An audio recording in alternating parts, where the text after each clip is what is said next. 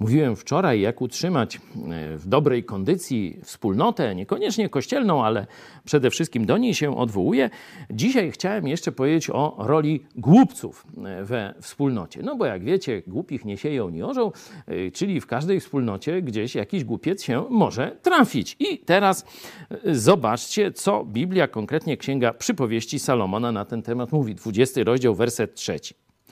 Trzymać się z dala od zwady, przynosi każdemu chlubę.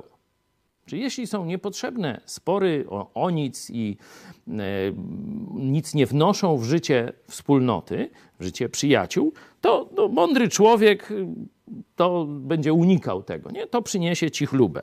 Ale zobaczcie, co jest dalej. Lecz każdy głupiec lubi się sprzeczać.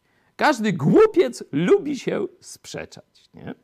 Czyli można powiedzieć, jak rozpoznać głupca? No widzicie, no lubi się sprzeczać.